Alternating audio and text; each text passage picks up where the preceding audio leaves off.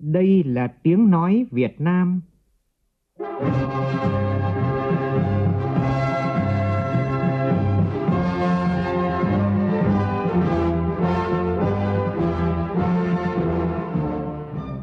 là tiếng nói Việt Nam, phát thanh từ Hà Nội, thủ đô nước Cộng hòa xã hội chủ nghĩa Việt Nam.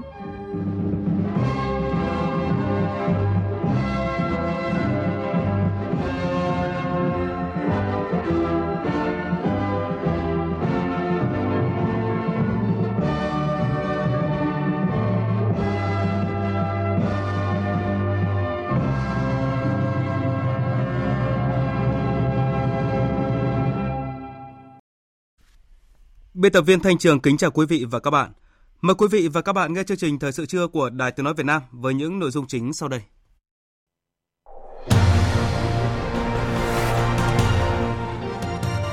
Khai mạc kỳ họp thứ 9 Quốc hội khóa 14. Lần đầu tiên trong lịch sử, Quốc hội họp trực tuyến với 63 điểm cầu. Ngay trong phiên sáng nay, Quốc hội đã nghe các báo cáo đề nghị Quốc hội phê chuẩn hiệp định bảo hộ đầu tư giữa Việt Nam và các nước thành viên Liên minh châu Âu, hiệp định thương mại tự do giữa Việt Nam và Liên minh châu Âu, mở ra cơ hội giao thương đầu tư mới cho cộng đồng doanh nghiệp hai bên. Chuyến bay chở 340 công dân Việt Nam mắc kẹt tại Ấn Độ do đại dịch Covid-19 đã về tới sân bay quốc tế Cần Thơ vào sáng nay, kết thúc một chiến dịch bảo hộ công dân kéo dài tới gần 3 tháng. Viện Kiểm sát Nhân dân tỉnh Sơn La xác định có những thỏa thuận trị giá tiền tỷ trong vụ nâng điểm thi ở Sơn La trong kỳ thi Trung học phổ thông quốc gia năm 2018. Trong phần tin quốc tế, Đại hội đồng Tổ chức Y tế Thế giới WHO chính thức thông qua nghị quyết yêu cầu điều tra độc lập về ứng phó COVID-19. Liên Hợp Quốc quan ngại về chiến sự leo thang ở Libya trong tháng lễ Ramadan khi liên tiếp có các cuộc tấn công nhắm vào dân thường và cơ sở dân sự trong những ngày qua.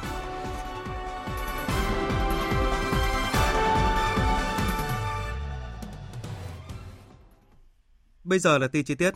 Thưa quý vị và các bạn, sáng nay tại tòa nhà Quốc hội khai mạc kỳ họp thứ 9 Quốc hội khóa 14.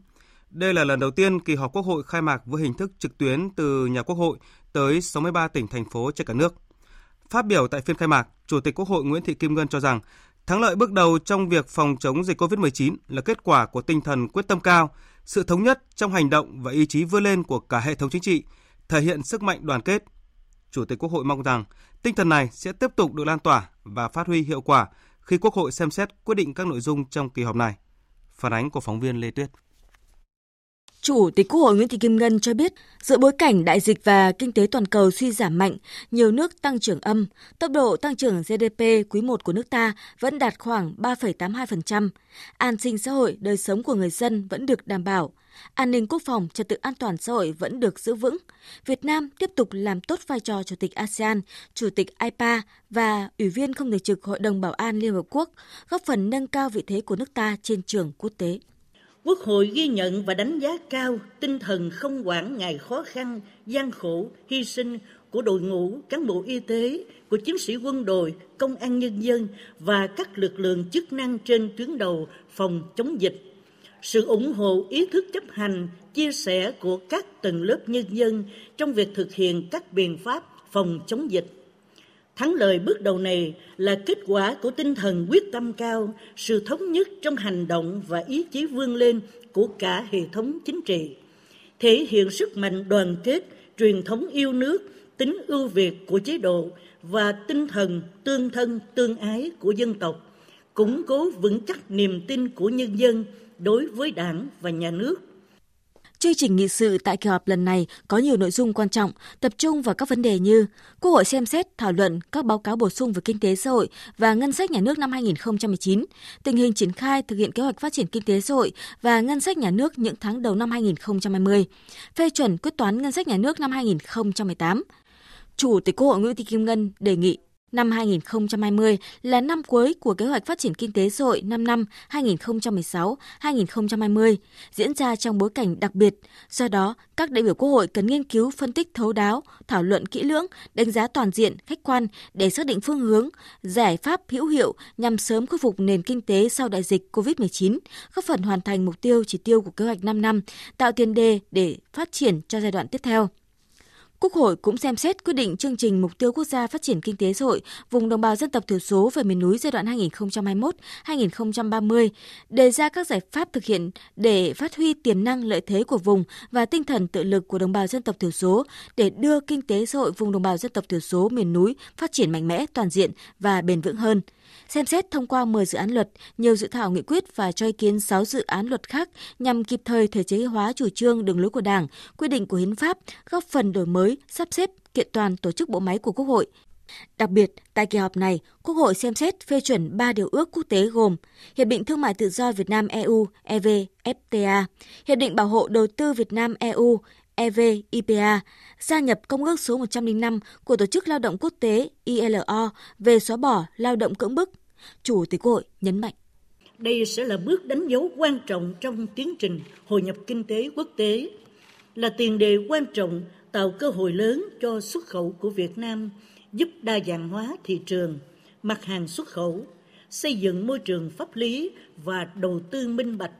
Từ đó sẽ thu hút được nhiều hơn các nhà đầu tư đến từ EU và các nước khác,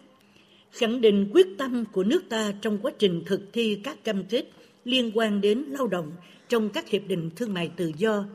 thực hiện nghĩa vụ là quốc gia thành viên của ILO của Việt Nam. Việc phê chuẩn các điều ước quốc tế này phù hợp với chủ trương của Đảng, Nhà nước trong quá trình hội nhập quốc tế về kinh tế, lao động và xã hội.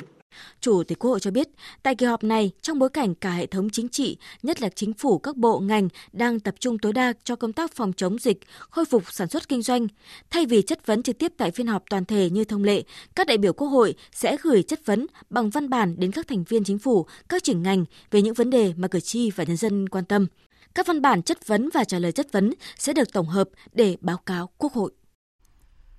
Tiếp đó, Thủ tướng Nguyễn Xuân Phúc đã trình bày trước Quốc hội báo cáo về công tác phòng chống dịch COVID-19 và những nhiệm vụ giải pháp trọng tâm phục hồi phát triển kinh tế xã hội.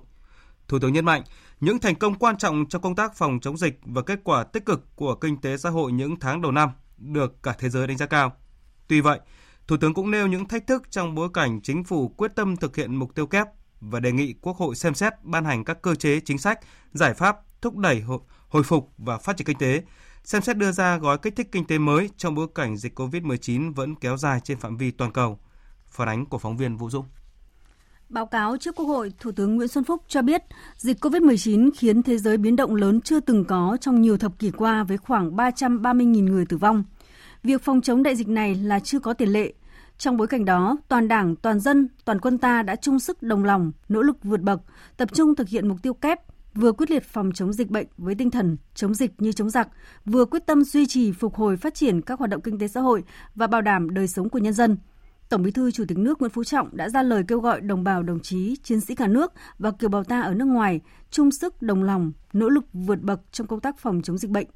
Bộ Chính trị, Ban Bí thư, Ủy ban Thường vụ Quốc hội, Chính phủ, Thủ tướng Chính phủ đã lãnh đạo chỉ đạo thường xuyên, quyết liệt ban hành nhiều nghị quyết, chỉ thị, công điện, chỉ đạo các cấp, các ngành tập trung triển khai các biện pháp ứng phó kịp thời, ngăn chặn dịch bệnh lây lan ngay những ngày trước trong Tết Nguyên đán và trong thời gian qua. Thường trực Chính phủ họp hai lần mỗi tuần để chỉ đạo công tác phòng chống dịch. Tinh thần chỉ đạo chung là chủ động đánh giá đúng tình hình, đưa ra các giải pháp quyết liệt, kịp thời phù hợp với tình hình thực tế và thực lực của đất nước. Quan điểm xuyên suốt là chống dịch như chống giặc, huy động sức mạnh và sự vào cuộc của cả hệ thống chính trị, cộng đồng xã hội, lấy phòng dịch làm ưu tiên, khóa chặt nguy cơ lây bệnh từ bên ngoài, kiên quyết cách ly tập trung, khoanh vùng dập dịch triệt để từ bên trong, chữa trị hiệu quả, chấp nhận hy sinh lợi ích kinh tế trước mắt để bảo vệ tốt nhất sức khỏe, tính mạng của người dân. Chính phủ đã chỉ đạo phòng chống dịch một cách toàn diện theo các kịch bản đề ra phù hợp với diễn biến tình hình. Các biện pháp ứng phó được triển khai sớm hơn và cao hơn mức khuyến cáo của Tổ chức Y tế Thế giới. Cách ly, giãn cách xã hội được triển khai kiên quyết, kịp thời, ngăn chặn hiệu quả dịch bệnh lây lan trong cộng đồng. Ngay từ đầu, Ban chỉ đạo quốc gia, các lực lượng y tế, quân đội, công an và các lực lượng khác đã khẩn trương vào cuộc ngày đêm bấm trụ ở tuyến đầu thực hiện quyết liệt đồng bộ các giải pháp phòng chống dịch bệnh như phát hiện nhanh, cách ly tập trung, xét nghiệm, khoanh vùng, chỉ đạo dập dịch và điều trị hiệu quả.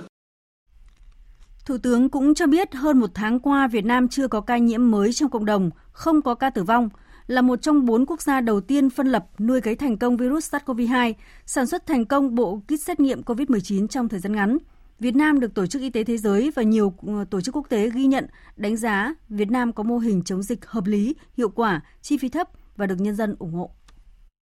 Thắng lợi bước đầu quan trọng này là kết quả của sự quyết tâm cao, thống nhất ý chí hành động của toàn đảng, toàn quân và sự đồng lòng ủng hộ chung tay của nhân dân cả nước. Điều này cũng thể hiện sức mạnh đoàn kết, truyền thống yêu nước, tinh thần tương thân tương ái của của dân tộc. Qua đó góp phần củng cố vững chắc niềm tin của nhân dân và sự lãnh đạo của Đảng, nhà nước và khẳng định tính ưu việt, bản chất tốt đẹp của chế độ ta, của hệ thống chính trị nước ta. Ủy ban Thường vụ Quốc hội, các cơ quan quốc hội, nhiều vị đại biểu Quốc hội đã quan tâm đồng hành cùng chính phủ, các cấp các ngành trong công tác phòng chống dịch, công tác dân vận và các hoạt động của Mặt trận Tổ quốc Việt Nam, của Hội Chiến binh, Tổng Liên đoàn Lao động Việt Nam, Hội Nông dân, Hội Phụ nữ, Đoàn Thanh niên Cộng sản Hồ Chí Minh đạt nhiều kết quả tích cực, đã vận động, tuyên truyền chủ trương của Đảng và Nhà nước về phòng chống dịch đến từng tầng lớp, các tầng lớp nhân dân. Chủ tịch Ủy ban Trung ương Mặt trận Tổ quốc Việt Nam đã cùng Thủ tướng Chính phủ trực tiếp phát động phong trào toàn dân ủng hộ phòng chống dịch và đến nay, cả nước đã tiếp nhận được trên 2.000 tỷ đồng.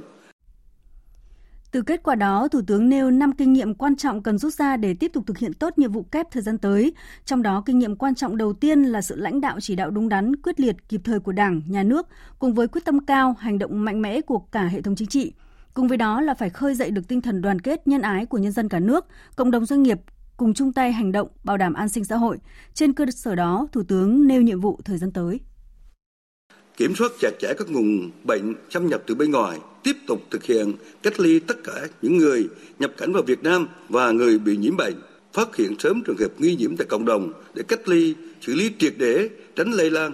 tăng cường ứng dụng công nghệ thông tin phục vụ công tác phòng chống dịch bệnh, đẩy nhanh việc nghiên cứu, phát triển vaccine phòng dịch, các phương pháp xét nghiệm, chẩn đoán, điều trị, tăng cường năng lực của hệ thống y tế để sẵn sàng đáp ứng trong trường hợp dịch COVID-19 bùng phát cũng như các dịch bệnh khác có thể xảy ra trong tương lai nghiên cứu xây dựng chiến lược phòng chống dịch bệnh, bảo đảm hiệu quả y tế và bền vững về kinh tế, thực hiện mục tiêu kép vừa phát triển kinh tế xã hội, vừa phòng chống dịch, bảo đảm an toàn cho hoạt động sản xuất kinh doanh và các hoạt động xã hội. Cũng trong báo cáo sáng nay trước Quốc hội tại phiên khai mạc, Thủ tướng Nguyễn Xuân Phúc đã trình bày báo cáo đánh giá bổ sung kết quả của năm qua và tình hình kinh tế xã hội những tháng đầu năm này. Theo đó, năm 2019, đất nước đã đạt được kết quả quan trọng, toàn diện trên tất cả các lĩnh vực và củng cố những nhận định mà chính phủ đã báo cáo Quốc hội tại kỳ họp thứ 8. Toàn bộ 12 chỉ tiêu chủ yếu đạt và vượt, nhiều chỉ tiêu đạt cao hơn số đã báo cáo Quốc hội. Trong đó, kinh tế tăng trưởng 7,02%, đã báo cáo trước đó ở mức trên 6,8%,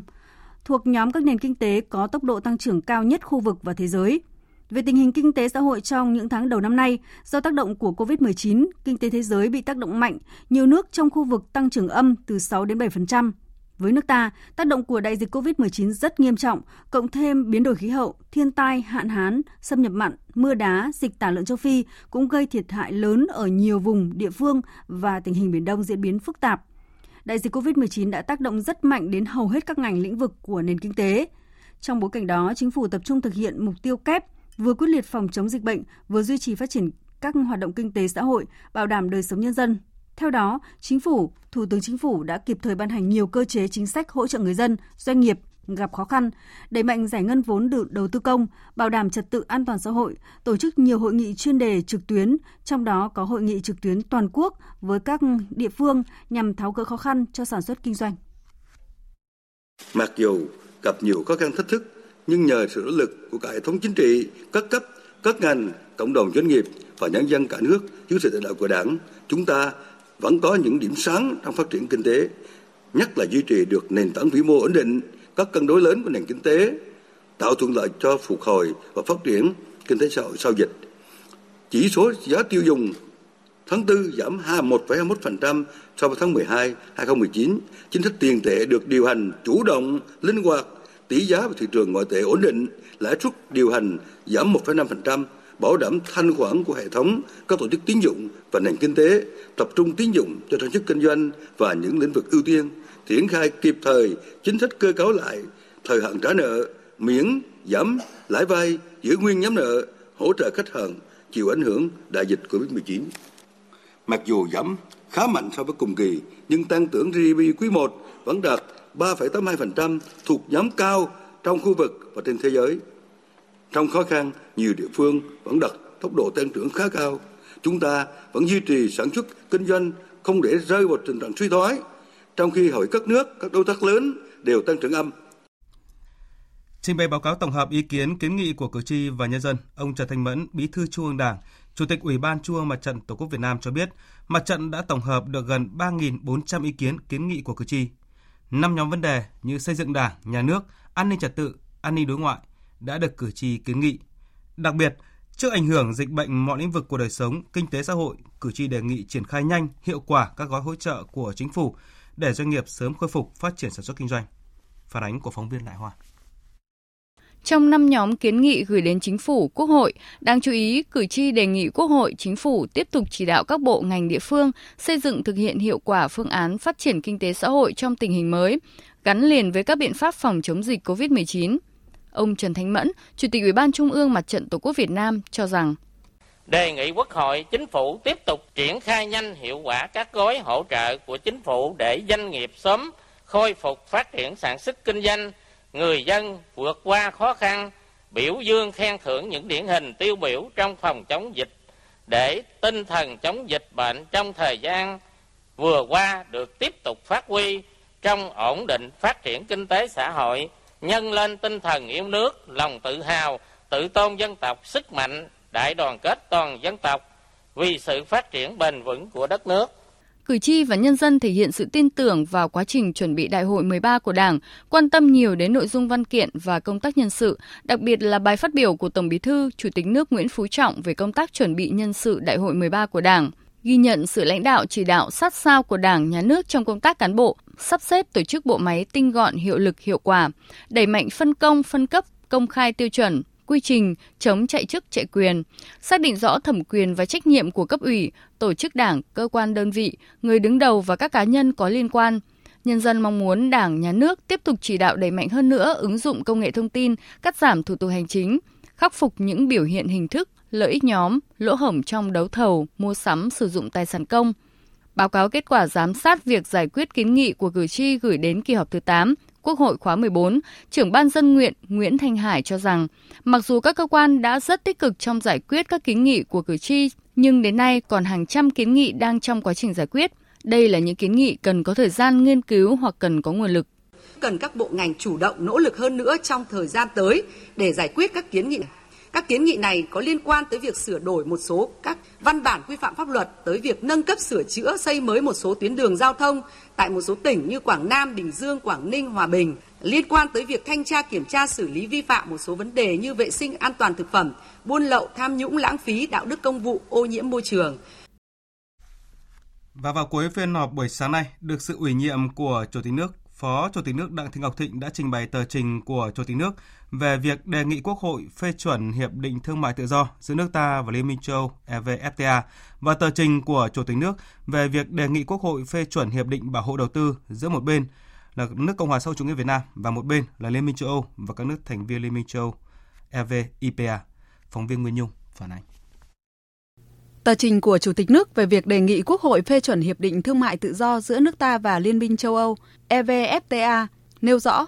Hiệp định này điều chỉnh nhiều vấn đề bao gồm thương mại hàng hóa, gồm các quy định chung và cam kết mở cửa thị trường, quy tắc xuất xứ, hải quan và thuận lợi hóa thương mại, các biện pháp kiểm dịch và vệ sinh an toàn thực phẩm, các hàng rào kỹ thuật trong thương mại, thương mại dịch vụ gồm các quy định chung và cam kết mở cửa thị trường đầu tư, phòng vệ thương mại, cạnh tranh doanh nghiệp nhà nước, mua sắm của chính phủ, sở hữu trí tuệ, thương mại và phát triển bền vững, hợp tác và xây dựng năng lực pháp lý thể chế.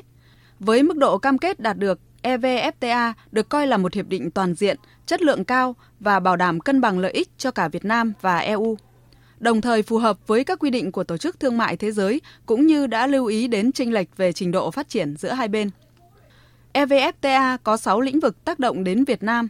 trong đó vấn đề chính trị, an ninh quốc gia và chiến lược đối ngoại. Ở góc độ song phương, EVFTA thể hiện quyết tâm mạnh mẽ của cả hai bên trong việc thúc đẩy quan hệ song phương, góp phần đưa quan hệ giữa Việt Nam và EU phát triển sâu rộng và thực chất hơn. Việc ký kết và phê chuẩn EVFTA là phù hợp với chính sách đối ngoại đa phương hóa, đa dạng hóa và các chủ trương của Việt Nam trong việc đưa quan hệ với các đối tác lớn, trong đó có EU đi vào chiều sâu. Đan xen lợi ích chiến lược, góp phần giữ vững môi trường hòa bình, nâng cao vị thế của nước ta, đồng thời tranh thủ sự ủng hộ của EU cho việc thực hiện các mục tiêu kinh tế xã hội, chính trị đối ngoại của Việt Nam hiện nay. Về các tác động về kinh tế, Phó Chủ tịch nước Đặng Thị Ngọc Thịnh nêu rõ. Theo báo cáo của chính phủ, thương mại hai chiều và đầu tư từ EU vào Việt Nam sau khi EVFTA có hiệu lực được tự, được dự báo sẽ tăng trưởng ở mức khá, đóng góp tích cực vào tăng trưởng kinh tế, giải quyết việc làm cho người lao động. Riêng thu ngân sách nhà nước có thể sẽ được cải thiện và tăng trung hạn, dài hạn. Bên cạnh các tác động chung tới nền kinh tế, hiệp định có các tác động khác nhau đối với các ngành do mức độ mở cửa, lợi thế cạnh tranh, năng lực từng ngành là khác nhau. Ngoài ra, tác động gián tiếp thông qua sức ép cải cách thể chế cũng sẽ mang lại những ảnh hưởng tích cực tới nền kinh tế.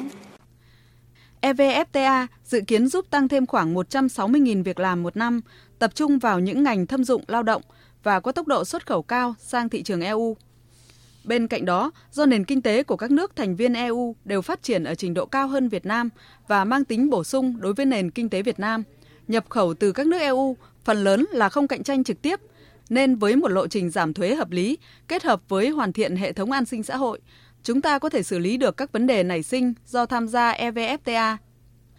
Bên cạnh đó, tờ trình cũng cho biết EVFTA sẽ tác động mạnh mẽ, tích cực, tạo ra nhiều cơ hội lớn – nhưng cũng sẽ có thách thức đối với các ngành thủy sản, dệt may, da dày, điện tử, máy vi tính, máy móc phụ tùng, dược phẩm, dịch vụ tài chính, ngân hàng, logistics. Trên cơ sở đề nghị của chính phủ, tờ trình của Chủ tịch nước đề nghị Quốc hội xem xét quyết định phê duyệt toàn văn hiệp định EVFTA tại kỳ họp Quốc hội này. Trình bày báo cáo thẩm tra về việc phê chuẩn hiệp định EVFTA, chủ nhiệm Ủy ban Đối ngoại của Quốc hội Nguyễn Văn Giàu nêu rõ. Liên minh châu Âu là thị trường nhập khẩu lớn thứ hai của thế giới và hiện là thị trường xuất khẩu lớn thứ hai của Việt Nam. Thông qua hiệp định này, Việt Nam có thể tiếp cận một thị trường tiềm năng với dân số trên 500 triệu người, GDP khoảng 15.000 tỷ đô la Mỹ, chiếm 22% GDP toàn cầu. Về trao đổi thương mại,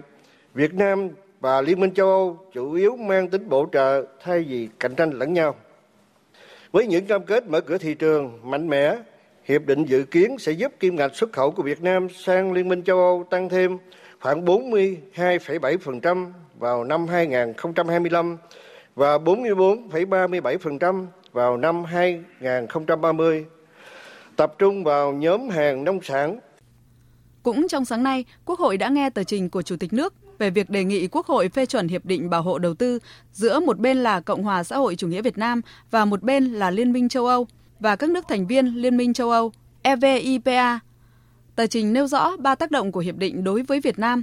Về chính trị an ninh quốc gia và đối ngoại, hiệp định quy định một số nguyên tắc nhằm đảm bảo để Việt Nam phát triển quan hệ với EU trên tinh thần tôn trọng độc lập, chủ quyền, toàn vẹn lãnh thổ và đoàn kết dân tộc, phù hợp với những mục tiêu đã được các bên thỏa thuận theo hiệp định hợp tác và đối tác toàn diện Việt Nam EU Cùng với hiệp định EVFTA, hiệp định này sẽ tiếp tục khẳng định vai trò và vị thế địa chính trị của Việt Nam trong khu vực Đông Nam Á cũng như châu Á Thái Bình Dương, góp phần nâng cao vị thế của Việt Nam trong khối ASEAN, khu vực cũng như trên trường quốc tế. Việc thực hiện các cam kết theo quy định EVIPA sẽ là động lực thúc đẩy Việt Nam tiếp tục hoàn thiện thể chế, chính sách nhằm cải thiện môi trường đầu tư kinh doanh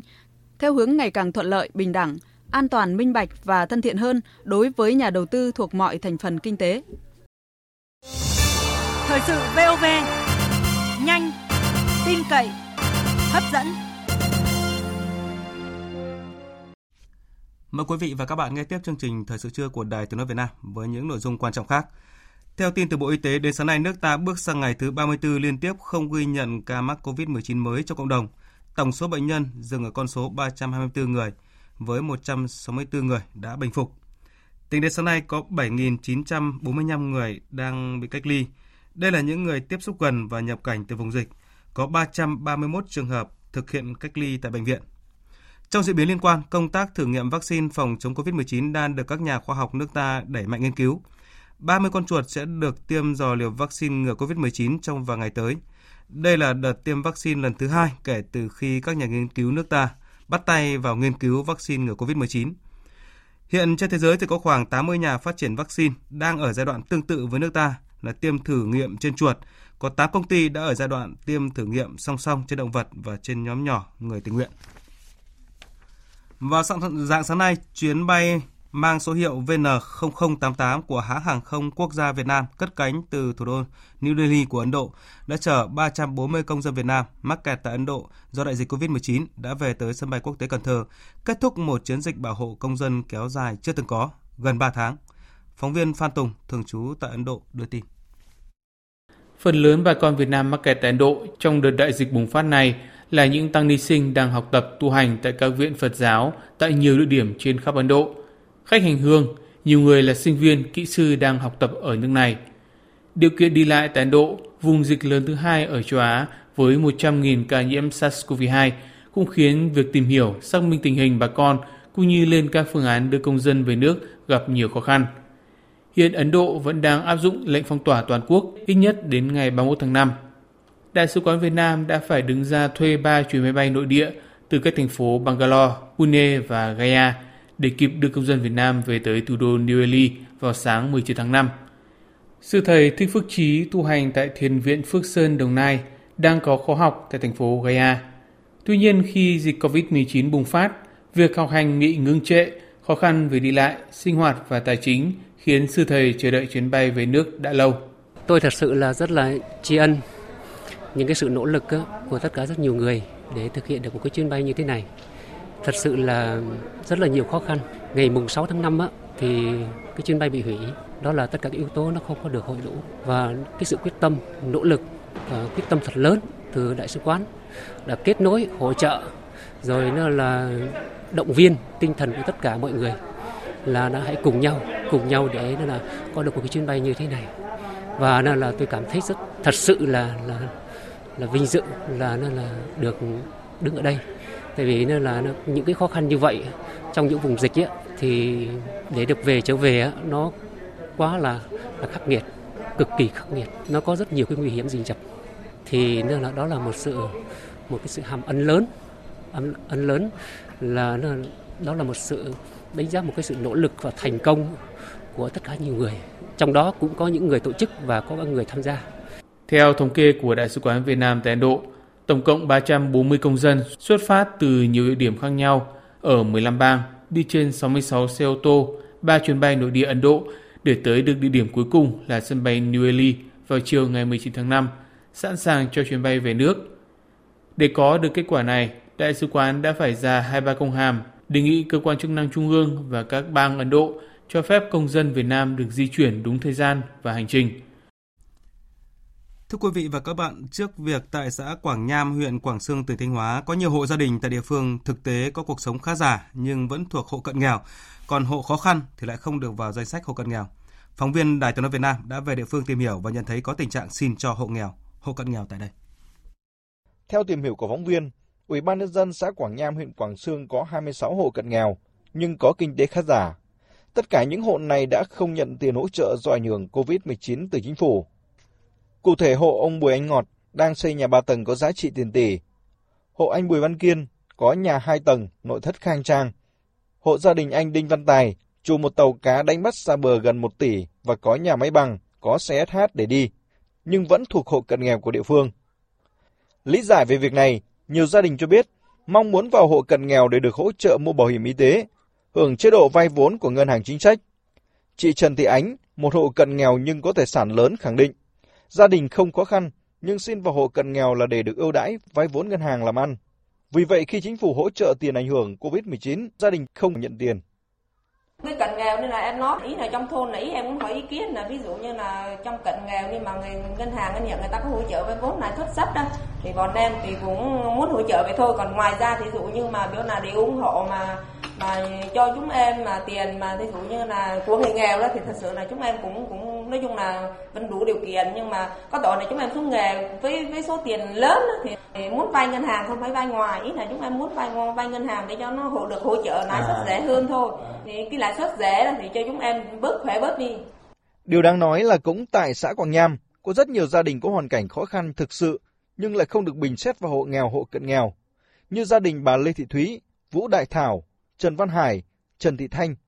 Gia đình bà Trần Thị Thúy 55 tuổi, có 5 nhân khẩu, kinh tế gia đình phụ thuộc vào nghề đi biển của chồng và công việc bán hàng rau quả ở chợ của bà Thúy. Vừa rồi thì do dịch Covid-19 bà Thúy phải nghỉ buôn bán, sau đó chồng bà mất, con trai út thì bị tai nạn giao thông nằm một chỗ. Cuộc sống thực sự rất khó khăn. Bố ốm lâu mấy năm nay rồi, rồi bây giờ bố mới mất, vừa xong. Thì này con này được trăm ngày thì mới được hai ngày thì con bị tai nạn. Nói chung ra thì bầu các biểu các ông nữa thì à, cái người giàu có thì người ta lại cũng được cái xóa đói giảm nghèo, người ta được cận nghèo mà mình khổ sửa thì chả thấy có một tí tỷ gì cả. Nhà mình thì ngày ngày trước bố thì đang còn sống thì được cái cận nghèo, thời gian sau thì chả có nữa. Thì không có không có tiền hỗ trợ. Thì hôm nay các ông nước vào thì các ông nước nói là gia đình nhà cô thì không được. Mà có cháu thì đi là đi chở cá chở mắm rồi thất nghiệp các ông nước này này cho được một hộ cho mình cho một khẩu Ông Trần Xuân Lờ, Phó Chủ tịch phụ trách Ủy ban nhân dân xã Quảng Nham thừa nhận, việc bình xét hộ nghèo, hộ cận nghèo của địa phương còn rất nhiều bất cập. Hay không đúng đối tượng và những người mà thuộc với hộ cận nghèo mà xét nó nói chung là chưa được chính xác. Tháng qua mình xét việc chưa chính xác vẫn là cận nghèo có trong danh sách nhưng mà thực chất là khi xét thì chưa thực sự chính xác. Cái này là đảng nhà nước với lại chính phủ cũng đang còn khuyến khích người tốt thì biểu dương. Đúng rồi đúng rồi. Việc làm chưa tốt thì mình cũng phản ánh để là rút kinh nghiệm chung trên toàn quốc. À, phải không ạ? à. trên toàn tỉnh. Cái đó là thực ra mà nói là nói thật với các anh là chúng tôi cũng hết sức thấm nhuần Hôm nay, Thanh tra tỉnh Quảng Nam đã công bố quyết định về việc gia hạn thời gian thanh tra đột xuất gói thầu mua sắm hệ thống xét nghiệm kháng thể PCR tự động của Sở Y tế và Sở Tài chính tỉnh Quảng Nam trong thời gian qua. Thời gian gia hạn là 10 ngày làm việc kể từ ngày 21 tháng 5. Lý do gia hạn thời gian thanh tra là do một số đơn vị doanh nghiệp có liên quan ở xa chưa đến gặp thanh tra tỉnh Quảng Nam để làm việc được vì đang khôi phục hoạt động sản xuất kinh doanh sau thời gian thực hiện giãn cách xã hội. Trước đó, Ủy ban nhân dân tỉnh Quảng Nam đã phê duyệt kế hoạch lựa chọn nhà thầu mua sắm hệ thống xét nghiệm kháng thể PCR tự động với giá gói thầu tự dự toán là hơn 7 tỷ rưỡi đồng. Hình thức mua sắm là chỉ định thầu rút gọn. Ủy ban nhân dân tỉnh Quảng Nam giao Sở Y tế tổ chức đấu thầu theo một giai đoạn, một túi hồ sơ và hình thức hợp đồng là chọn gói. Liên quan tới vụ gian lận điểm thi ở Sơn La, Viện Kiểm sát Nhân dân tỉnh Sơn La đã xác định trong 44 thí sinh được nâng điểm tại kỳ thi Trung học phổ thông quốc gia năm 2018 ở địa phương này, Ngoài những trường hợp đã hối lộ 300 đến 400 triệu đồng, còn có những cuộc thỏa thuận trị giá tiền tỷ để sửa bài thi. Tin của phóng viên Đài tiếng nói Việt Nam thường trú khu vực Tây Bắc. Trong bản cáo trạng được hoàn tất sau hơn 6 tháng, Tòa án Nhân dân tỉnh Sơn La trả hồ sơ yêu cầu điều tra lại để làm rõ hành vi đưa, nhận hối lộ. Ngoài truy tố tội danh, lợi dụng chức vụ quyền hạn trong thi hành công vụ, Viện Kiểm sát Nhân dân tỉnh Sơn La bổ sung thêm hai tội danh là đưa hối lộ và nhận hối lộ đối với 7 bị can. Bốn bị can bị đề nghị truy tố về tội đưa hối lộ gồm Hoàng Thị Thành, cựu chủ tịch Hội Nông dân huyện Quỳnh Nhai, Trần Văn Điện, cựu cán bộ trường tiểu học và trung học cơ sở Trường Cơi thành phố Sơn La, Lò Thị Trường, nông dân ở thành phố Sơn La, Nguyễn Minh Khoa, cựu phó trưởng phòng an ninh chính trị nội bộ Công an tỉnh Sơn La. Ngoài ra, các bị can Lò Văn Huynh, Nguyễn Thị Hồng Nga, Cầm Thị Bun Sọn bị đề nghị truy tố thêm về tội nhận hối lộ theo khoản 2 và khoản 4, điều 354 Bộ luật hình sự. Việc làm rõ tội danh đưa và nhận hối lộ đối với các bị can nói trên được Viện Kiểm sát Nhân dân tỉnh Sơn La cho biết là phù hợp với những diễn biến, tình tiết mới của vụ án sau phiên tòa xét xử vào ngày 15 tháng 10 năm 2019. Theo cáo trạng, do quen biết từ trước, chiều ngày 26 tháng 8 năm 2018, bị can Trần Văn Điện đến phòng làm việc của Nguyễn Thị Hồng Nga tại Sở Giáo dục và Đào tạo đặt vấn đề nhờ nâng điểm cho 4 thí sinh. Hai bên thỏa thuận mỗi trường hợp nâng điểm sẽ phải trả 230 đến 350 triệu đồng. Bị can Nga, Thủy và Dọn đã cùng nhau sửa bài thi, nâng điểm cho 4 thí sinh theo yêu cầu của Điện. Sau kỳ thi, Điện đưa cho Nga 1 tỷ 040 triệu đồng. Sau khi Nga bị bắt, người thân đã giao nộp cho cơ quan an ninh điều tra số tiền 1 tỷ đồng. Cáo trạng cũng xác định bị can Lò Văn Huynh đã thỏa thuận nhận của bà Lò Thị Trường 300 triệu đồng để giúp nâng điểm cho con trai Bị can cầm thì buôn sọn cũng bị cáo buộc cầm của Hoàng Thị Thành 400 triệu đồng để sửa bài thi cho một thí sinh. Từ ngày 21 đến ngày 24 tháng 5 này, Hội sách cũ Hà Nội tổ chức tại Trung tâm Thương mại Trương Định ở số 361 Trương Định Hà Nội. Sự kiện được đơn vị tổ chức hàng tháng. Hội sách tháng này đem đến bạn đọc gần 20 tấn sách cũ mới thuộc đủ loại mọi lĩnh vực với mức giá chỉ từ 5.000 đồng với đọc sách cũ và giảm giá từ 30 đến 70% với các sách mới. Đặc biệt dịp này trong những ngày tháng 5 lịch sử, cả nước hướng về kỷ niệm 130 năm ngày sinh Chủ tịch Hồ Chí Minh. Hội sách sẽ có nhiều đầu sách quý, hiếm, có giá trị cao, viết về cuộc đời, sự nghiệp và tư tưởng cách mạng của người. Tiếp theo chương trình là một số thông tin thời tiết với phần cập nhật của biên tập viên Hiền Lương. Thưa quý vị và các bạn, hôm nay và ngày mai, vùng áp thấp nóng phía Tây tiếp tục phát triển và mở rộng về phía Đông Nam, nên nắng nóng và nắng nóng gay gắt sẽ mở rộng ra toàn Bắc Bộ, với nền nhiệt cao nhất phổ biến từ 35 đến 38 độ, có nơi trên 38 độ. Ở các tỉnh Trung Bộ có nắng nóng gay gắt, vùng núi phía Tây có nơi đặc biệt gay gắt với nền nhiệt độ phổ biến từ 36 đến 39 độ. Khu vực vùng núi phía Tây có nơi 40 đến 41 độ. Độ ẩm tương đối thấp, phổ biến ở mức 40 đến 50% và thời gian có nhiệt độ trên 35 độ là từ 10 đến 17 giờ. Cũng từ nay đến ngày 22 tháng 5, nắng nóng xảy ra ở các tỉnh Nam Bộ với nền nhiệt cao nhất phổ biến từ 34 đến 37 độ. Còn đối với khu vực Hà Nội thì từ nay đến ngày mai nắng nóng và nắng nóng gay gắt với nhiệt độ cao nhất phổ biến từ 35 đến 38 độ, có nơi trên 38 độ. Trong khi đó thì chiều tối và đêm mai, khu vực vùng núi và trung du Bắc Bộ có mưa ở diện rộng. Từ chiều tối và đêm ngày 22 tháng 5, mưa rông lan xuống các tỉnh đồng bằng Bắc Bộ và Bắc Trung Bộ. Trong mưa rông có khả năng xảy ra lốc, xét, mưa đá và gió giật mạnh. Chuyển sang phần tin quốc tế, Đại hội đồng Tổ chức Y tế Thế giới WHO vừa chính thức thông qua nghị quyết kêu gọi điều tra độc lập về sự ứng phó của cơ quan Liên Hợp Quốc trước đại dịch COVID-19. Văn kiện được toàn bộ 194 thành viên ủng hộ, trong đó có cả Mỹ và Trung Quốc. Biên tập viên Thu Hoài tổng hợp thông tin. Nghị quyết yêu cầu tiến hành càng sớm càng tốt một cuộc đánh giá khách quan, độc lập và đầy đủ về phản ứng quốc tế dưới sự điều phối của Tổ chức Y tế Thế giới nhằm đối phó với đại dịch COVID-19, để từ đó cải thiện năng lực phòng ngừa, sự sẵn sàng và phản ứng toàn cầu trước các đại dịch. Cuộc điều tra sẽ phải xem xét một cách kỹ lưỡng những biện pháp mà Tổ chức Y tế Thế giới đã thực hiện khi đối mặt với đại dịch COVID-19. Phát biểu ngay sau khi nghị quyết được thông qua, Tổng Giám đốc Tedros Adhanom Ghebreyesus tuyên bố sẵn sàng tiếp nhận cuộc điều tra, đồng thời khẳng định cam kết về một tổ chức y tế thế giới minh bạch và có trách nhiệm. Tôi cảm ơn các quốc gia thành viên đã thông qua nghị quyết yêu cầu đánh giá độc lập và toàn diện về phản ứng quốc tế đối với đại dịch COVID-19. Tôi cũng gửi lời cảm ơn sâu sắc đến nhiều quốc gia thành viên đã ủng hộ và đoàn kết đối với chúng tôi tại hội nghị này và trong suốt đại dịch. Về phần mình, WHO tiếp tục cam kết minh bạch, trách nhiệm và cải tiến liên tục. Chúng tôi muốn trở thành cơ quan có trách nhiệm nhất. Đại dịch COVID-19 tới nay đã làm hơn 318.000 người tử vong kể từ khi xuất hiện ca bệnh đầu tiên tại Trung Quốc hồi tháng 12 năm ngoái. Nghị quyết được thông qua sau những chỉ trích liên tiếp từ phía Mỹ. Đỉnh điểm là việc nhà lãnh đạo Mỹ hồi giữa tháng 4 vừa qua ngừng tài trợ cho Tổ chức Y tế Thế giới và thậm chí hôm qua còn đe dọa ngừng tài trợ vĩnh viễn cũng như rút khỏi cơ quan này nếu không có sự thay đổi đáng kể trong 30 ngày. Mỹ hiện là nhà tài trợ lớn nhất của Tổ chức Y tế Thế giới. Về mối quan hệ ba bên Mỹ-Trung Quốc WHO, trong bức thư gửi Tổng Giám đốc WHO, Tổng thống Mỹ Donald Trump đã cảnh báo nước này có thể sẽ cắt vĩnh viễn ngân sách cho WHO và xem xét khả năng rút khỏi tổ chức này nếu WHO không có những thay đổi mang tính thực chất trong vòng 30 ngày.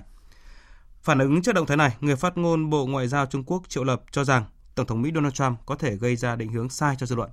Tin của phóng viên Đinh Tuấn thường trú tại Trung Quốc. Tại buổi họp báo thường kỳ của Bộ Ngoại giao Trung Quốc, người phát ngôn Bộ Ngoại giao Triệu Lập Kiên cho rằng bức thư chứa đầy những ám thị và giả định, mục đích nhằm định hướng sai dư luận, bôi đen những nỗ lực của Trung Quốc nhằm thoái bỏ trách nhiệm của Mỹ về khả năng kiểm soát dịch bệnh tại nước mình. Đối với thông tin Mỹ dọa cắt vĩnh viễn ngân sách cho WHO, ông Triệu Lập Kiên cũng cho biết tỷ lệ và tiêu chuẩn nộp phí thành viên cho Tổ chức Y tế Thế giới là do các quốc gia thành viên cùng quyết định, không phải chỉ do một mình Mỹ. Do đó, việc nộp phí cho WHO là trách nhiệm và nghĩa vụ mà Mỹ nên làm, chứ không phải là chỗ để mặc cả. Hiện nay, dịch COVID-19 vẫn diễn biến phức tạp tại nhiều nơi trên thế giới, trong đó có Mỹ. Do đó, nhiệm vụ cấp bách trước mắt là đoàn kết, hỗ trợ người dân, hồi phục kinh tế. Trung Quốc yêu cầu một số chính khách Mỹ dừng ngay việc đủ trách nhiệm, tăng cường hợp tác với cộng đồng quốc tế để cùng chiến thắng dịch bệnh. Hội đồng Bảo an Liên Hợp Quốc vừa họp trực tuyến về tình hình Libya và hoạt động của phái bộ hỗ trợ Liên Hợp Quốc tại Libya. Phóng viên Đài tiếng nói Việt Nam thường trú tại Mỹ đưa tin. Bà Stephanie William, quyền đại diện đặc biệt của Tổng thư ký Liên Hợp Quốc về Libya, kiêm người đứng đầu phái bộ hỗ trợ Liên Hợp Quốc tại Libya, lên án các cuộc tấn công nhắm vào thường dân và cơ sở dân sự, trong đó có các vụ pháo kích và tấn công bằng tên lửa vào các cơ quan đại diện ngoại giao tại thủ đô Tripoli như Đại sứ quán Thổ Nhĩ Kỳ và nhà riêng đại sứ Italia. Quyền đại diện đặc biệt kêu gọi các bên liên quan tại Libya chấm dứt chiến sự, bảo đảm đầy đủ các hoạt động tiếp nhận nhân đạo và y tế ở Libya. Chủ tịch Ủy ban trừng phạt Libya, đại sứ Phó trưởng phái đoàn Đức nhấn mạnh các bên liên quan ở Libya và các quốc gia thành viên có trách nhiệm thực thi đầy đủ lệnh cấm vận vũ khí của Hội đồng Bảo an liên quan đến Libya. Đại sứ Đặng Đình Quý, trưởng phái đoàn thường trực Việt Nam tại Liên Hợp Quốc, tái khẳng định sự ủng hộ đối với giải pháp chính trị toàn diện do người Libya dẫn dắt và làm chủ, kêu gọi các bên liên quan sớm trở lại đàm phán trên ba kênh đối thoại chính trị, kinh tế và quân sự phù hợp với nghị quyết 2510 của Hội đồng Bảo an về văn kiện hội nghị Berlin ở Libya. Đặc biệt các bên chấp thuận thỏa thuận ngừng bắn do phái bộ hỗ trợ Liên Hợp Quốc tại Libya đưa ra vào tháng 2 năm nay. Đại sứ cũng nhấn mạnh tầm quan trọng của việc sớm tiến hành bổ nhiệm chính thức vị trí đại diện đặc biệt thay thế ông Ghassan Salam, người đã từ chức đầu tháng 3 vừa qua vì lý do sức khỏe. Bộ trưởng Quốc phòng Nhật Bản Taro Kono vừa lên tiếng phản đối việc Trung Quốc gia tăng hoạt động gây căng thẳng trên biển Hoa Đông và Biển Đông, tin cho biết. Trong các cuộc điện đàm và hội đàm trực tuyến lần lượt với người đồng cấp Singapore, Indonesia, Indonesia và New Zealand, Bộ trưởng Quốc phòng Kono đã đề cập tới các hành động đơn phương của Trung Quốc trên biển Hoa Đông và Biển Đông. Bộ trưởng Kono cho biết chính phủ Nhật Bản cực lực phản đối các hành vi đơn phương sử dụng sức mạnh nhằm thay đổi hiện trạng và gây căng thẳng trên biển Hoa Đông và Biển Đông, không phù hợp với luật biển quốc tế hiện hành trên các vùng biển này. Động thái này diễn ra ngay sau khi Bộ Ngoại giao Nhật Bản công bố sách xanh ngoại giao năm nay. Tiếp theo là một số tin vắn quốc tế đáng chú ý. Bộ Thống nhất Hàn Quốc mở một chuyên mục mới trên trang web chính thức của bộ này nhằm phản bác tin giả trong nỗ lực ngăn chặn sự lan truyền của những tin đồn vô căn cứ về Triều Tiên và các vấn đề Triều Tiên. Đây là lần đầu tiên một cơ quan của chính phủ Hàn Quốc mở chuyên mục phản bác tin giả trên trang web chính thức. Một máy bay trực thăng Mi-8 của quân đội Nga đã gặp sự cố và rơi khi đang bay huấn luyện ở khu vực ngoại ô thủ đô Moscow hôm qua, khiến toàn bộ phi hành đoàn thiệt mạng – cơ quan chức năng đang tiến hành điều tra làm rõ nguyên nhân dẫn đến tai nạn này. Theo thông tin sơ bộ, vụ rơi máy bay được cho là do sự cố kỹ thuật. Giới chức bang Michigan của Mỹ cho biết mưa bão hoành hành trong những ngày qua đã khiến hai con đập ở hạt Midland bị vỡ, buộc người dân phải sơ tán khẩn cấp. Trong thông báo, giới chức địa phương nêu rõ người dân đã được khuyến cáo sơ tán đến những vùng đất cao hơn và cách xa sự cố vỡ đập ở hạt Midland. Cơ quan Thời tiết quốc gia ban bố tình trạng khẩn cấp về lũ quét tại những khu vực xuôi dòng chảy của các con đập bị vỡ. Hôm nay, Bộ trưởng Nông nghiệp Hà Lan gửi thư lên Quốc hội nước này thông báo một ca nhiễm virus SARS-CoV-2 có nguồn lây từ trồn. Bộ trưởng Carola Skuten cho biết ca nhiễm này là một nông dân làm việc tại một trang trang trại nuôi cồn lấy lông xuất khẩu. Bức thư không nói cụ thể tình trạng sức khỏe của bệnh nhân này. Phần tiếp theo của chương trình là trang tin đầu tư tài chính và trang tin thể thao. Trang tin đầu tư tài chính. Thưa quý vị và các bạn, giá vàng neo cao. Hiện giá vàng SJC mua vào mức 48 triệu 600 nghìn đồng một lượng và bán ra là 49 triệu 50 nghìn đồng một lượng, tăng 20 nghìn đồng một lượng ở cả hai chiều mua vào và bán ra so với đóng cửa phiên trước. Giá vàng dòng thăng long 4 số 9 của công ty Bảo Tín Minh Châu niêm yết mua vào mức 47 triệu 830.000 đồng một lượng và bán ra 48 triệu 480.000 đồng một lượng. Giá vàng thế giới được giao dịch quanh ngưỡng là 1.751,6 đô la Mỹ một ounce. Ngân hàng Nhà nước niêm yết tỷ giá trung tâm hôm nay ở mức 23.259 đồng một đô la, giảm 6 đồng so với phiên giao dịch sáng qua. Còn tại các ngân hàng thương mại như Vietcombank, Vietinbank niêm yết ở mức 23.160 đồng mua vào và 23.370 đồng bán ra kích hoạt tín dụng tiêu dùng hậu COVID-19 tăng trưởng thận trọng, đón sóng phục hồi là khuyến nghị của các chuyên gia, vì đây là một trong những giải pháp góp phần thúc đẩy tiêu dùng nội địa, tăng trưởng kinh tế. Trên thị trường chứng khoán phiên giao dịch sáng nay, đúng như lo ngại của nhiều nhà đầu tư đang nắm giữ cổ phiếu, ngay khi hơn 251 triệu cổ phiếu trả cổ tức được giải phóng, áp lực bán tháo đã diễn ra ồ ạt tại SHB đẩy cổ phiếu này xuống mức giá sàn 13.100 đồng với dư bán sàn lên tới gần 13 triệu đơn vị. Sự lao dốc của cổ phiếu vốn hóa lớn này đã kéo HNX Index giảm mạnh ngay khi mở cửa phiên và duy trì mức giảm 1,8% trong thời gian sau đó. Kết thúc phiên giao dịch, VN Index đạt 847,48 điểm, HNX Index đạt 106,72 điểm. Đầu tư tài chính biến cơ hội thành hiện thực. Đầu tư tài chính biến cơ hội thành hiện thực. Thưa quý vị và các bạn, kế hoạch thoái vốn cổ phần hóa doanh nghiệp đang bị đánh giá chậm so với kế hoạch. Tuy nhiên, sau khi dịch bệnh được kiểm soát, các lĩnh vực ngành kinh tế phục hồi cũng là thời điểm tiến độ cổ phần hóa thoái vốn nhà nước tại doanh nghiệp tăng tốc, nhất là đưa việc giảm tỷ lệ sở hữu vốn nhà nước tại doanh nghiệp được triển khai. Phóng viên Hà Nho phỏng vấn chuyên gia tài chính tiến sĩ Đỗ Thái Hưng, giám đốc tư vấn doanh nghiệp công ty chứng khoán Đại Nam về nội dung này. Mời quý vị và các bạn cùng nghe. Thưa ông là hiện nay với những cái kiến nghị là thay đổi tỷ lệ thoái vốn tại nhiều doanh nghiệp, ông có nhìn nhận như thế nào từ đề xuất này? Việc ờ, thay đổi tỷ lệ thoái vốn nhà nước tại các doanh nghiệp cổ phần hóa là một ý kiến tôi nghĩ là có thể là kích thích thêm quá trình đẩy nhanh quá trình cổ phần hóa doanh nghiệp nhà nước. Chúng ta cũng nhìn nhận chung về thị trường chứng khoán hay là thị trường niêm yết của các cái doanh nghiệp, thấy đây cũng là một cái thị trường mà ở đó thì các cái doanh nghiệp được niêm yết và được theo dõi một cách minh bạch. Việc thay đổi tỷ lệ ờ, sở hữu hay là tỷ lệ thoái vốn của nhà nước đối với các cái công ty, cổ phần tập đoàn nhà nước đã được chứng minh trên thị trường chứng khoán mà điển hình tiêu biểu nhất chúng ta có thể nhìn thấy qua doanh nghiệp đó là Vinamilk. Sau thời gian thoái vốn thì trước kia Vinamilk chỉ là một cái doanh nghiệp rất là nhỏ so với Sabeco nhưng sau hơn 10 năm thoái vốn thì Vinamilk đã vươn mình mạnh mẽ, thậm chí đã vượt Sabeco về mức độ vốn hóa. Tất cả những cái doanh nghiệp niêm yết khác của nhà nước sau khi thoái vốn cũng đều hoạt động hiệu quả mạnh mẽ hơn. Điều đó cho thấy hai khía cạnh việc thứ nhất là việc thoái vốn của nhà nước đối với các công ty sẽ tạo ra một cái nguồn cung số lượng sản phẩm hàng hóa tốt hơn, chất lượng và đa dạng hơn cho thị trường, làm thị trường trở nên sôi động và lành mạnh hơn. Đây là một cái yếu tố rất tích cực. Nhà đầu tư không chỉ trong nước mà đặc biệt là khối nhà đầu tư nước ngoài nhìn nhận tốt hơn về thị trường chứng khoán Việt Nam. Và đây cũng là một cái yếu tố cái khả năng nâng hạng của thị trường chứng khoán Việt Nam được xem xét một cách nghiêm túc hơn. À, theo ông thì cái tỷ lệ như thế nào là phù hợp? Về mặt cấp độ quản lý của nhà nước, cái việc thoái vốn mặc dù là có thể giảm tỷ lệ sở hữu nhưng cái việc hoạt động của các cái doanh nghiệp được thoái vốn gia tăng hiệu quả rất lớn. Chính vì thế mặc dù có thể giảm tỷ lệ sở hữu nhưng nguồn lợi của nhà nước thu được từ việc là thoái vốn của các tại các công ty này một cách trực tiếp từ việc nhận cổ tức cũng lớn hơn rất nhiều so với việc là không thoái vốn. Ngoài ra khi doanh nghiệp được thoái vốn chịu sự giám sát không chỉ của nhà nước mà của tất cả các cái cổ đông khác toàn bộ nhân dân có thể sở hữu thì chúng ta thấy các cái doanh nghiệp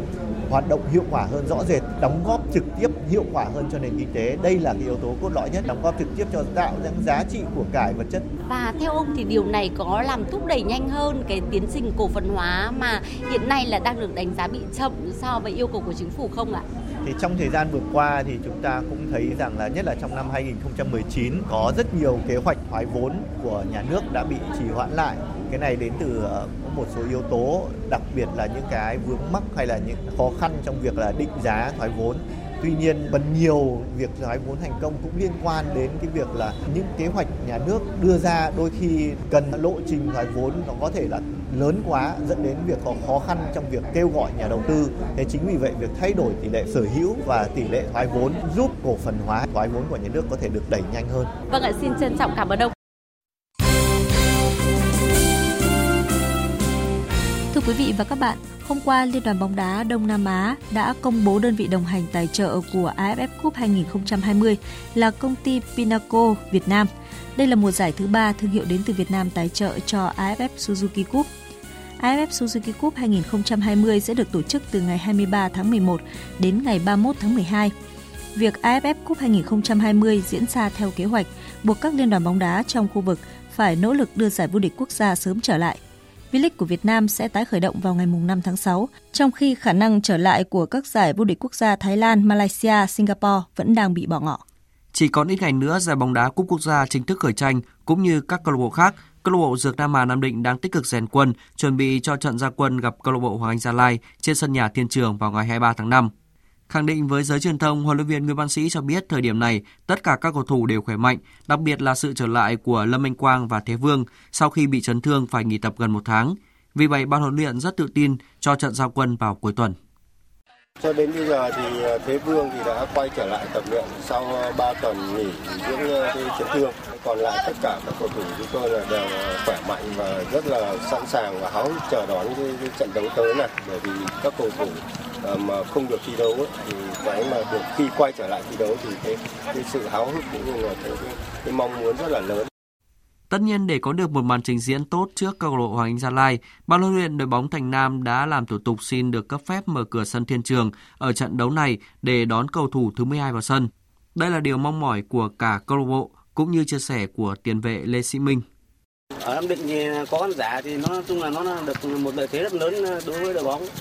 Thì ờ, được, được khán giả thì nói chung là mình tinh thần nhất là đấu của mình nó tốt hơn nên là mong là tuần này được ờ, khán giả đến tới sân và cổ vũ đội bóng.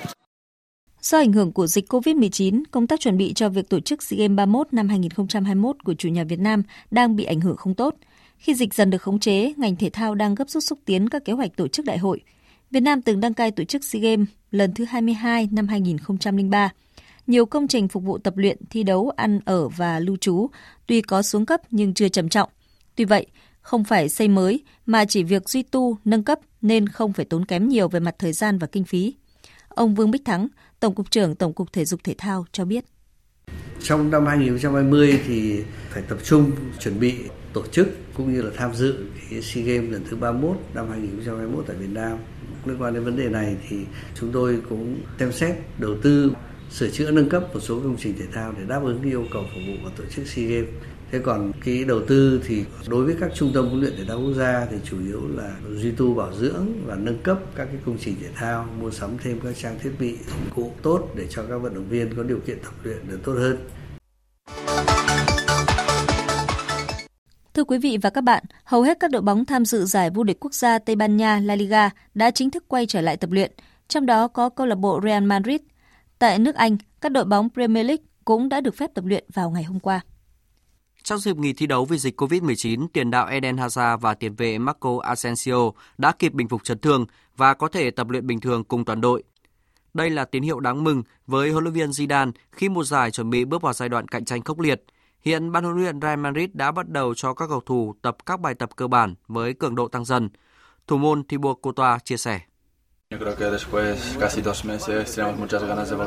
Chúng tôi đã được tập luyện trở lại. Điều đó thật tuyệt vời. Mọi người vẫn thực hiện tốt các bài tập sau thời gian cách ly. Thể lực của các cầu thủ đều ổn. Chúng tôi đã bắt đầu tập theo nhóm. Tất cả đều háo hức chờ đón ngày La Liga trở lại. Chúng tôi sẽ giữ vững tinh thần chiến đấu để giành chiến thắng. Trong khi đó, các đội bóng tham dự Premier League đã tập luyện trở lại vào ngày hôm qua. Hiện Liverpool đang có 82 điểm sau 29 vòng đấu và hơn đội nhì bảng Man City với 25 điểm. Chỉ cần giành 6 điểm trong 9 trận đấu còn lại, The Cop sẽ chính thức vô địch. Thành tích mà Liverpool giành được trong thời gian qua mang đậm dấu ấn của huấn luyện viên Jurgen Klopp. Thomas Doy, đồng hương người Đức của huấn luyện viên Jurgen Klopp và hiện đang là huấn luyện trưởng của câu lạc bộ Apoel Nicolas Dalsip nhận xét. Also ich glaube, beeindruckt ist das Wort, das ist noch so ein bisschen Tôi nghĩ thật khó có lời nào có thể diễn tả được những gì mà Jurgen Klopp đã làm được trong thời gian qua. Ông ấy đã mang đến cho Liverpool một bộ mặt mới. Liverpool đã chơi một thứ bóng đá thật tuyệt vời. Jurgen luôn là người thực tế. Ông ấy là một trong những huấn luyện viên hàng đầu thế giới. Tôi hy vọng là Premier League mùa này sẽ kết thúc trọn vẹn. Liverpool cần thêm hai chiến thắng nữa để trở thành nhà vô địch. Hiện tại trong năm giải đấu hàng đầu châu Âu chỉ có Bundesliga chính thức trở lại, La Liga, Premier League và Serie A vẫn đang trạng thái chờ, còn Ligue 1 của Pháp đã kết thúc sớm với chức vô địch thuộc về câu lạc bộ Paris Saint-Germain. Dự báo thời tiết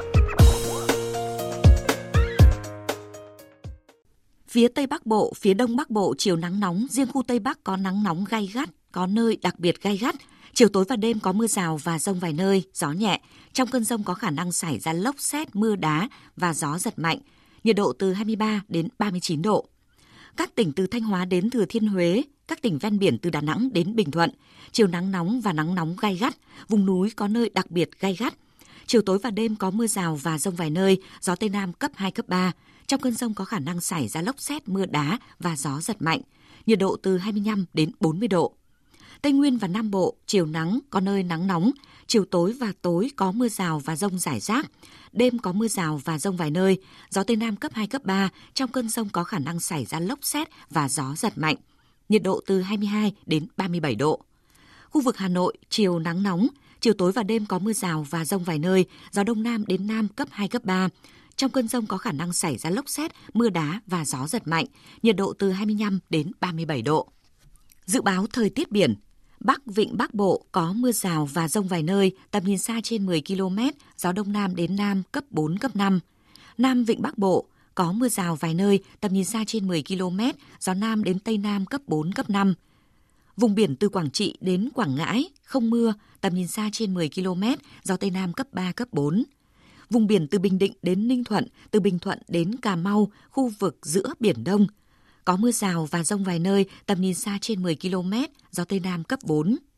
Vùng biển từ Cà Mau đến Kiên Giang, Vịnh Thái Lan, có mưa rào rải rác và có nơi có rông. Trong cơn rông có khả năng xảy ra lốc xoáy và gió giật mạnh. Tầm nhìn xa trên 10 km, giảm xuống 4 đến 10 km trong mưa, gió Tây Nam cấp 3, cấp 4. Khu vực Bắc Biển Đông có mưa rào và rông vài nơi, riêng phía Đông Bắc có mưa rào và rông rải rác. Trong cơn rông có khả năng xảy ra lốc xoáy và gió giật mạnh, tầm nhìn xa trên 10 km, giảm xuống 4 đến 10 km trong mưa. Gió Nam đến Tây Nam cấp 4, cấp 5.